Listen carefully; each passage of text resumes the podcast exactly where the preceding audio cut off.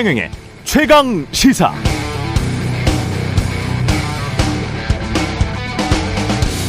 네, 지금은 이재명 당대표에 대한 뉴스들이 뒤덮고 있습니다만은 비슷한 시점에 재산 증여, 주식 파킹, 쿠데타 용인 등 대법원장이나 세계부처 장관 후보자들에 대한 각종 의혹이 있었고요.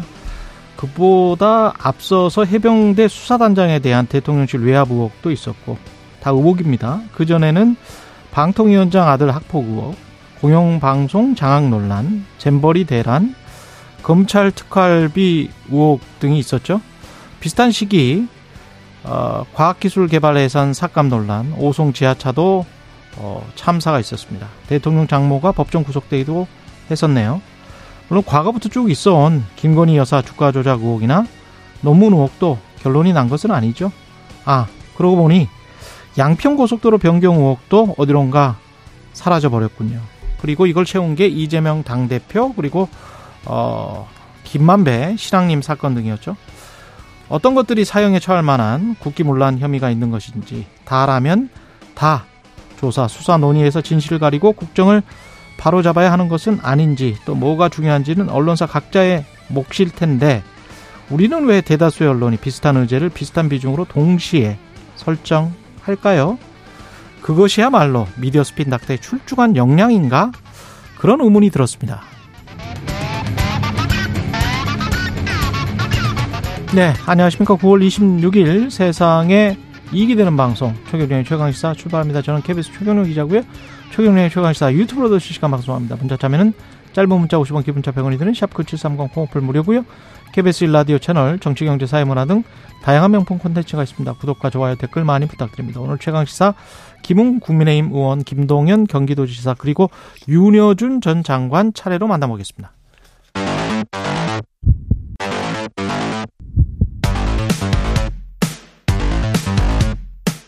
오늘 아침 가장 뜨거운 뉴스 뉴스 unboxing 자 뉴스 unboxing 시작합니다. 민동기 기자 김민하 평론가 나와 있습니다. 안녕하십니까? 안녕하십니까? 오늘 구속영장 실질심사에 출석을 합니다. 이재명 민주당 대표. 오전 10시 서울중앙지법에서 열리고요. 예. 일단 호, 지금 언론 보도를 종합을 해보니까 혼자 거동이 어려운 상태이기 때문에 어. 휠체어에 앉거나 지팡이를 짚은 채 심사받을 가능성도 있습니다. 어제 이재명 대표가 대의원들에게 추석 편지를 보냈거든요. 어떤 고통도 역경도 마다하지 않겠다. 사직생의 각오로 국민항쟁에 맨 앞에 서겠다. 이런 입장을 내놓았습니다. 보통 검찰이 영장심사 출석 피, 피의자를 검찰청으로 불러서 구인장 집행한 다음에 법정으로 후송을 하지 않습니까? 그렇죠. 근데 이번에 검찰이 이재명 대표 건강, 안전 등을 감안해서 구인장은 집행하지 않고요. 바로 법원으로 출석하는 쪽으로 조율을 했다고 합니다.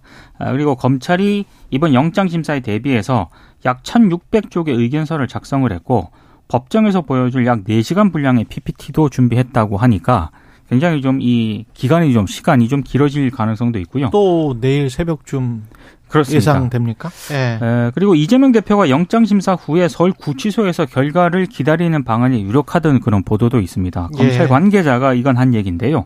영장 심사가 끝난 피의자는 서울 구치소에서 대기하는 게 원칙이다 이렇게 얘기를 했습니다. 예. 다만 구치소에서 대기할 때는 수영복은 입지 않고요. 음. 신체 검사도 기본적으로만 하는 것으로 일단 정해졌다고 합니다. 민주당이 전직 국회의장 그리고 소속 의원 161명을 비롯해서 89만 4,117명으로부터 받은 구속영장 기각 촉구 탄원서도 어제 제출을 했습니다. 아, 그리고 오늘 오후에는 신임 원내대표 선거도 치러질 예정이고요. 관련해서 국민의힘은 어, 영장실질심사에 대해서 정치권이 집단의 힘으로 압력을 행사하는 것은 사법부의 독립성을 침해하는 심각한 문제다라고 비판을 했습니다. 그 지금 이제 검찰은 증거인멸 여부에 대해서 굉장히 이제 초점을 맞춰서 주장을 할 것이고 예. 지금 말씀하신 대로 이제 민주당이 뭐 이렇게 탄원서 내고 이런 것도 다 이것도 이제 어떤 증거인멸 시도이다. 이게 증거인멸 프레임으로 다 설명할 걸로 보여요. 영장 실질심사에서. 구속영장이니까요. 그렇죠. 예. 구속이 필요하다, 필요하지 않다. 그렇죠. 여기에 관한 논박이니까. 그렇죠. 그리고 특히 이제 위중교사 의혹과 관련돼서 이게 이제 검찰이 갖고 있는 녹취록이 있는데 이거의 의미가 뭐냐 이걸 갖고 쟁점이 크게 형성될 것 같은데 그러니까 이 녹취록의 내용은 이재명 대표가 이제 본인이 이제 연루돼 있는 그 과거에 이제 검사 사칭 의혹 있지 않습니까? 그게 이제 다시 선거에서 논란이 되니까 그거에 대해서 그때 이제 직접적으로 사칭한 건 아니었다라는 취지의 어떤 증언을 누군가에게 쉽게 해달라라고 요청하는 그러한 이제 어, 음성이 있는 그러한 녹취록을 물증으로 갖고 있다라는 건데 이재명 대표는 그 얘기가 지금 이 위증을 교사한 게 아니라 진실을 말해달라는 취지였던 것이다. 그러니까 말의 맥락이 다르다. 음. 이렇게 지금 항변을 하고 있어서 이게 쟁점이 형성이 될 것 같고 그 관련됐던 KBS PD는 지금 KBS 사장 후보자로 출마했던데. 네. 그, 그 보도가 나오더라고요. 예. 모, 모 PD인데. 예. 그리고 이제 그 백현동 의혹과 관련돼서는 이제 200억이라는 확정 이익을 얻을 수 있었는데 뭐 얻지 얻지 않도록 한 게 지금 기본적인 혐의 내용인데 거기에 대해서 이재명 대표는 오히려 그걸 받았으면은 지금 검찰의 이제 논리대로라면 제3자 뇌물로 걸었을 음. 거다 이제 이렇게 반박을 하고 있는 상황이고 그다음에 지금 대북 송금 의혹에 대해서는 뭐 여러 가지로 이재명 대표가 이제 어 대통령이 되기 위해서 방북이 필요했던 거고 쌍방울이라는 회사는 여기에 대해서 대북 사업을 대북 사업권을 얻기 위해서 이재명 대표를 도와줬어야 되는 것이고 이런 구조가 이제 제3자 뇌물의 어떤 근본이 됐다라고 검찰은 판단하는데 이재명 대표는 그게 아니라 쌍방울은 자신들을 위해서 이제 음. 자신들의 주가나 이런 것들을 부양하기 위해서 한 일이고 나와는 관계가 없다 이런 논리로 맞설 걸로 보입니다. 그래서 이게 거의 검찰이 뭐 의견서가 1,500쪽, 1,600쪽씩 되고 뭐 프레젠테이션이 네 4시간 시간. 가량 된다고 하니까 이걸 또 다 반박을 또 해야 되는 거지 않습니까? 그럼요. 이재명 대표가. 예. 그러면은 이게 최장 기, 이 시간이 걸릴 것이다. 역대 10시간 이상 거의 12시간 뭐 이렇게 걸리지 않겠느냐 이런 전망까지 나와서 이걸 기다려야 됩니다. 어떤 결론이 나올지를 그걸 그- 내일 또 얘기해야 되는데 그럼 내일 새벽에는 나오겠죠, 보통. 그렇죠. 아무래도 그렇죠. 새벽에 네. 나올 것이기 때문에 예. 이걸 지켜볼 필요가 있겠고 여기까지 이제 법리적인 얘기고 정치적인 문제 또 다른 것이기 때문에 정치적인 얘기는 이제 또 어, 뒤에 할 것으로 보여서 예. 네, 법리적인 설명을 좀 드렸습니다. 그리고 그게 이제 기각이 되느냐 또는 뭐 구속영장이 받아들여지느냐 거기에 따라서도 민심의 향배가 크게 바뀔 거기 때문에 또 여론의 흐름도 전달을 해드려야 되니까 내일 아침에 좀 더 정확하게 그 이후에 정치적인 결과들에 관해서는 논평하는 게 맞는 것 같습니다. 다만 예. 요, 요 점만 좀 지적을 하면 음, 그러니까 민주당이 지금 이재명 대표 체포동향 가결 이후에 주류 위주로 완전히 이제 당을 재편할 것 같은 그런 기세로 지금 움직이고 있지 않습니까? 음, 뭐 지금도 어쨌든 주류가 뭐 주류가 아닌 것도 아니지만 근데 그런 상황에서 사실 이게 과하다라는 지적들이 있어요 언론에 대해서는 네. 예를 들면 하는 방식이나 이런 게 원내대표 선거에 나가려면 충성맹세해야 되고 뭐 이런 분위기 아니냐라는 거거든요. 지금. 예, 근데 그거는 과하지 않느냐. 그래서 경향신문 같은 경우에 사설에서 이 이재명 대표가 어쨌든 이 실질심사를 받고 끝나면 신문을 마치게 되면은 첫 메시지는 통합, 쇄신 이런 거여야 된다. 어쨌든지 간에 그렇게 해서 뭔가 이렇게 포용력도 발휘해야 되고 지금까지 이, 이 상황이 상황에 대해서 이재명 대표의 정치적 책임도 없는 것도 아니기 때문에 그러한 모습으로 가는 게 좋지. 총선까지 계속 이제 예를 들면은 이 민주당이 내부에 배신자 색출하고 그다음에 내부에 뭐 다양한 의견도 있는 건데 그거 자체를 이제 막으려고 하고 그 분열을 과속화시킬 수 있는 그런 행동들이 주류건 비주류건 간에 나와서는 민주당 전체적으로 봤을 때는 그렇게 좋은 거는 아니겠죠. 민주당 입장에서는. 그렇죠. 그러니까 예. 국민들이 볼 때 아, 민주당이 어쨌든 이런 여러 가지 과정을 거치면서 서로 안 싸울 수는 없는 건데 예. 싸우더라도 좀 뭔가 말이 되게 싸우고 좋은 모습으로 싸운, 싸운다라는 느낌을 가져야 또는 원칙과 명분이 있어요. 그렇죠. 예. 국민들이 아 그래도 민주당이 뭐 할 만한 일을 하는구나 생각하는데 저 사람들이 공천 때문에만 저렇게 싸우는구나 그런 인상을 계속 심어 줄 여지들이 있는 행동들이 계속 음. 나오는 것 같아서 그런 게 계속 나오면 민주당한테 득될 게 그렇죠. 없습니다. 민주당은. 그렇습니다. 예. 그런 지적에 좀 귀를 기울였으면 좋겠습니다. 그 오늘 민주당 원내대표 보궐선거 어떻게 되는 겁니까? 지금 일단 뭐 우원식 의원하고요. 예.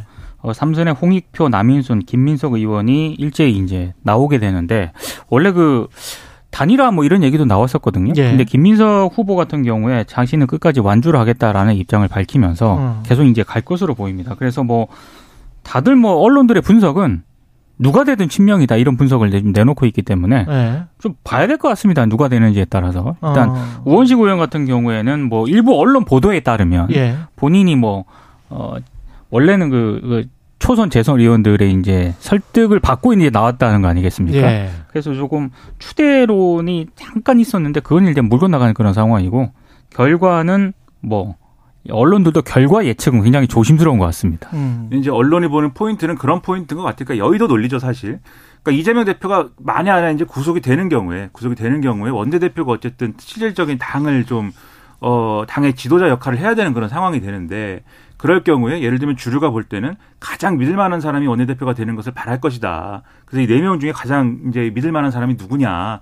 이런 논의 구조인 것 같다라는 이제 언론의 분석이거든요. 그러다 보니까 이 네 분 중에 예를 들면 김민석 의원, 김민석 정책위원장의 경우에는 가장 강하게 지금 이재명 대표 중심으로 총선 치른다는 원칙을 우리가 공동 천명하자 이렇게까지 얘기를 하고 있는 상황이고 아. 나머지 의원들도 이제 기본적으로는 이재명 대표를 지키자 이런 분위기예요. 근데 예. 다만 이제 이게 실제 의원들의 마음속으로 돌아가면 이제 그 구도일까? 그거는 음. 다시 한번 왜냐하면 원내대표 선거만큼 몰라요. 어려운 선거가 없어요 사실. 그렇죠. 그러니까 의원들의 네. 마음속에서 각자 갖고 있는 생각은 뭐고 그것에 따른 표심이 어떻게 표출될까는 뚜껑을 열어봐야 알 수 있을 것 같습니다. 예.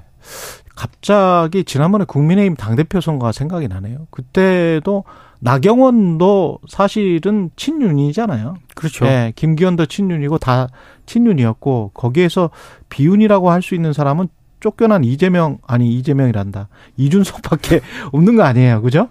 어또 있었나? 이제 아니, 그 뭐, 과정에서 이제 네. 이 논란이 됐던 인사들이 예를 들면 안철수 있었죠. 안, 철수 의원 같은 안철수도 경우에도 본인도 친윤이라고 그랬어. 그렇죠. 안철수 의원 같은 경우에도 정권을 공동 창업했다. 그렇지. 이제 이렇게 주장할 수 있는 위치인데. 근데 누가 누가 되느냐에 따라서 약간씩의 어떤 뉘앙스가 달랐거든. 그렇죠. 그렇죠. 사람들한테는 그걸 생각해 보면 되겠네요. 네. 원내 대표도. 예. 네. 예, 기맹청문회 관련해서 일정을 못 잡습니까? 다른 그러면 장관들도 못 잡는 거예요? 아니면 기맹만 못 잡는 거예요? 지금 기맹, 기맹 후보자만 못 잡았습니다. 예. 그러니까 국회 여, 여성가족위원회가요, 기맹 후보자에 대한 인사청문회 날짜를 정하지 못했는데요. 이게 지금 신원식 국방부 장관 후보자 같은 경우에는 내일 인사청문회가 예정이 되어 있고 유인촌 문체부 장관 후보자는 10월 5일로 예정이 되어 있거든요. 근데 김행 후보자만 일정을 못 잡았습니다. 왜냐하면 국민의힘에서는 인사청문회를 추석 연휴 전에 하자 이렇게 네. 주장을 해왔었고 어, 민주당은 추석 연휴 이후에 하자 이 의견이 대립이 되었습니다. 이건 이제 접점을 못 찾았는데요. 근데 청문회를 하려면 오늘 아니면 내일 전체 회의를 열어가지고요. 최소한 다음 달 4일에서 6일 가운데 청문회를 하는 것으로 의결을 해야 됩니다. 이게 왜 그러냐면 다음 달 10일부터 국정감사가 시작이 됩니다. 음. 그러니까 이제 특히 여가위 같은 경우에는 여러 상임위 소속 의원들이 겸임하는 상임위이기 때문에 이게 국감 기반 중에는 청문회 일정을 조율하기가 거의 어렵다고 보면 되거든요. 예. 그래서 민주당이 어, 다음 달 4일부터 6일에 청문회를 열자고 여당에 제안을 하고 있습니다만 국민의힘이 적극적으로 협상에 나서지 않고 있는 그런 상황입니다. 그래서 일각에서는 오늘 뭐 어, 언론 보도를 보니까 차라리 그냥 열지 않고 청문회 열지 않고 그냥 가자는 그런 분위기가 국민의힘 일각에서 그런 기류가 감지가 되고 있다. 이런 언론 보도도 있고요. 청문회가 안 열었던 적도 있어요? 뭐 그러니까 그래서 헌정 헌정 사상 초유가 워낙 많기 때문에 그렇습니다. 예. 기록 세우죠 뭐 이번에 한번. 어, 근데 민주당도 예. 지금 원내 지도부가 이 문제를 조율을 해야 되지 않습니까? 어. 근데 원내 지도부가 지금 총, 총 사퇴를 한 그런 상황이기 때문에 만약에 오늘 원내 대표가 이제 선출이 되면 가장 먼저 이 문제 협상에 나서서 여당과 합의를 이뤄내야 하는 그런 상황입니다. 그러니까 그 청문회를 예를 들면 안 한다라고 하면 가령 이 후보자가 너무 훌륭한 분이어서 우리는 검증이 필요도 없습니다. 뭐 야당이 이렇게 얘기를 하면 그럼 청문회를 뭐 안 하는 게 될 수도 있겠죠. 훌륭하네요. 근데 그게 네. 아니라 지금 뭐 검증해야 될 일이 너무 많지 않습니까? 이분의 경우는. 네. 그러니까 위키트리라는 뉴스 사이트를 운영하는 회사에 이제 회사의 경영진으로 있었던 것인데 그 여러 가지 논란들이 있어요. 예를 들면 이른바 이제 주식 파킹 의혹. 그러니까 본인이 청와대 대변인 가기 전에 다른 사람한테 주식을 사실상 이제 좀 맡겨놓은 것처럼 음. 맡겨놓은 거는 본인 아니라고 하는데 사고 판 것이다라고 하는데 그러니까 그런 것들을 이제 신우에게 이제 좀 판, 판다든지 또는 뭐 공동 창업자가 역할을 뭐 얘기한다든지 뭐 이런 걸 통해서 어쨌든 이 이해 충돌 여부에 대한 어떤 그런 것들을 피해간 거 아니냐라는 이제 의혹이 있고 본인이 이제 양성평등 원장 이거 하면서 위키트리라는 사이트에 대해서 그것을 그것에 대한 활동을 홍보하는 방식으로 음. 본인이 스스로 기사 비슷하게 써가지고 올린 거 아니냐. 그런데 거기에 대해서도 이제 그렇지 않다. 그 당시 시스템이 이제 본인이 기사를 올리는 그런 시스템은 아니었다라고 설명하고 있는데 그것도 이제 의혹이고 이 정부는 얼마나 가짜 뉴스에 대해서 굉장히 이제 엄벌주의 아닙니까? 가짜 뉴스가 아닌 것도 다 가짜 뉴스라고 규정할 기세로 이렇게 하는데 이런 이런 뉴스 사이트를 운영한 게 하나의 흠이 안 된다는 것도 좀 의문이고 그 가짜 뉴스가 바이든 날리면은 가짜 뉴스예요, 뭐예요? 그러니까 그거는 가짜 뉴스라고 주장하는 게 저는 가짜 뉴스가 아닐까. 주장을 하고 있죠. 이 땡땡이라고 네. 한 거는 맞죠. 그거는 왜냐하면 아, 그거는 아니라고 하는데 그러면 뭐라고 한 것이냐는 얘기를 안 하니까 얘기를 그것도 안 하고 모르겠고. 그럼 정부가 아니라고 했으면 가짜 뉴스인 겁니까? 그러니까 그 이제 그게 이제 논란을 빚고 있는 대목입니다. 그래서 그런 뭐 그런 스탠스인데 네. 이 사이트를 운영진이었던 거에 대해서 어떤 책임이나 이런 것들도 정부는 생각하지 않고 지명을 했다 이런 것들도 한번 따져 물어야 될 것 같고 그 외에 여러 가지 얘기가 있어요. 근데 이런 것들 검증 안 한다는 건 말이 안 되지 않습니까? 청문회를 당연히 해야죠. 청문회를 했으면 좋겠습니다. 예.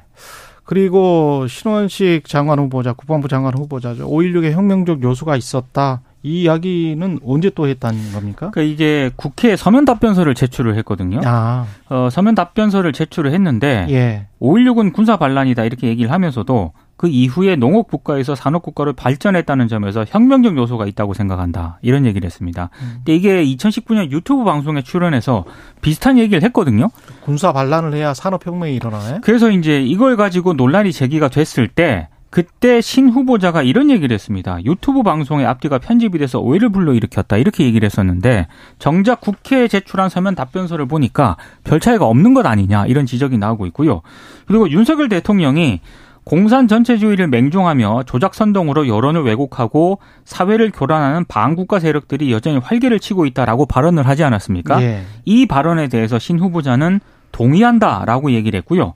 어, 특히 현재 야당이 종북 세력 좌익 세력이라고 생각하느냐라는 질문에 우리 사회 곳곳에 종북 세력, 좌익 세력이 활동하고 있다고 생각한다라고 답을 했습니다. 아, 그리고 문재인 어 떻게 해야 되지, 그러면? 전국세력, 좌익세력이 활동하고 있는데? 뭐 때려잡아야 된다. 때려잡아야 되겠죠? 얘기 아니겠습니까? 예. 뭐 그렇게 해석이 되고 있고요. 그리고 누구야? 종북세력, 좌익세력. 저도 궁금합니다. 예. 과거 구구단체 집회에서 어, 문재인 전 대통령 언급한 거 있지 않습니까? 모가지를 따는 것은 시간 문제다. 예. 라고 발언한 것은 문재인 정부의 국방 정책이 우리 국방에 매우 부정적인 영향을 끼쳤다는 점을 지적하는 취지였다 라고 해명을 하면서 야인 시절 개인 신분으로 했던 일부 과한 표현에 대해서는 유감을 표한다. 이런 얘기를 했습니다. 그 야인이라는 게 본인이 삼성 장군 출신인데 그게 삼성 장군 출신이 아무 곳에서나 아무 말을 떠벌려도 되는 겁니까? 장관을 맡기 전은 야인 시절인가?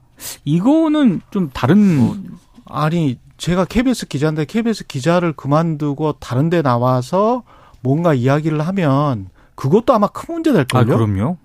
아, KBS 공영방송 기자 출신이 이렇다라고? 근데 네. 삼성장군 출신이 쿠데타를 옹호하는 듯한 발언을 하고 그다음에 전직 대통령에 대해서 그때는 현- 현직 대통령이었죠.